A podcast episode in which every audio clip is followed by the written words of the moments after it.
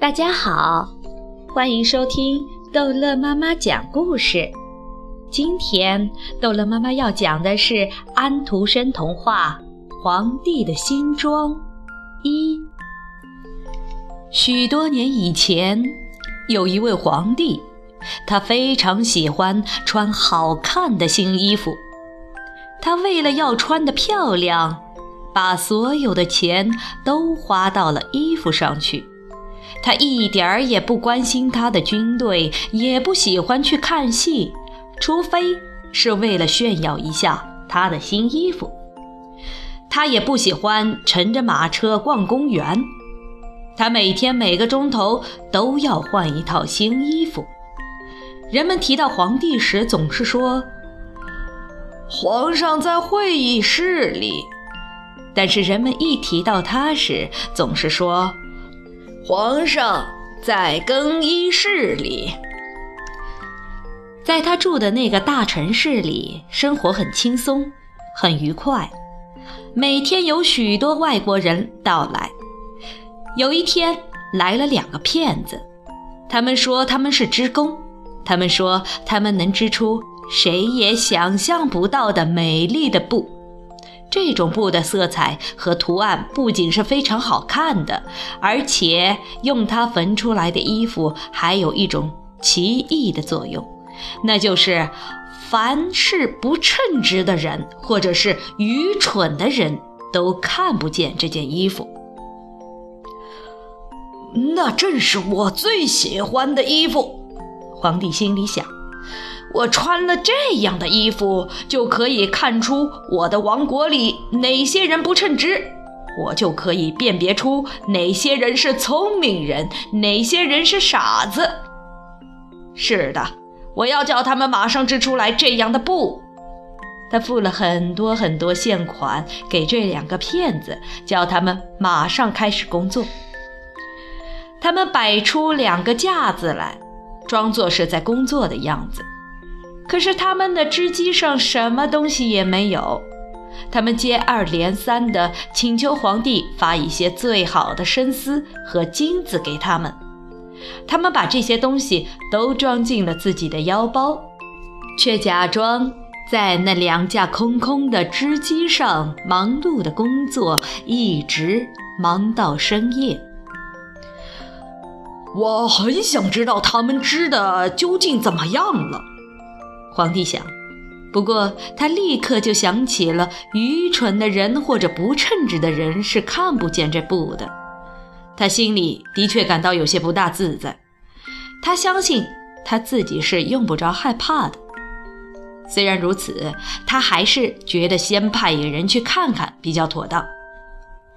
全城的人都听说了这种布料有一种神奇的力量，所以大家都很想趁机来。测验一下，看看他们伶人究竟多少笨，多少傻。我要派诚实的老部长到织工那儿去看看。皇帝想，只有他能看出这布料是个什么样子的，因为他这个人很有头脑，而且谁也不像他那样称职。因此。这位善良的老部长就到那两个骗子工作的地点去了。他们正在空空的纺织机上忙忙碌碌地工作着。这是怎么一回事儿？老部长想，他把眼睛睁得有碗口那么大。我什么东西都没有看见，但是他不敢把这样的话说出来。那两个骗子请求他走近一点，同时问他。布的花纹是不是很美丽？颜色是不是很漂亮？他们指着两架空空的织机。这位可怜的老大臣的眼睛越睁越大，可是他还是什么都看不见，因为的确没有什么东西可以看见啊！我的老天，他想，难道我是一个愚蠢的人吗？我从来没有怀疑过自己。我绝不能让人知道这件事情。难道我不称职吗？不成，我绝不能让人知道我看不见布料。哎，您一点建议也没有吗？一个正在织布的职工说：“啊，美极了，真的是美妙极了。”老大臣说：“他戴着眼镜仔细的看，多么美丽的花纹，多么美丽的色彩。是的，我将要呈报皇上，说我对于这布感到非常满意。”嗯，我们听到您的话真高兴。两个织工一起说。他们把这些稀有的色彩和花纹描述了一番，上面还加些名词儿。这位老大臣注意地听着，以便回到皇帝那儿去，可以照样的背出来。事实上，他也就这样办了。这两个骗子又要了很多的钱，更多的丝和金子。他们说这是为了织布的需要。他们把这些东西全都装进了腰包里，连一根线都没有放到织机上去。不过，他们还是继续在空空的机架上工作。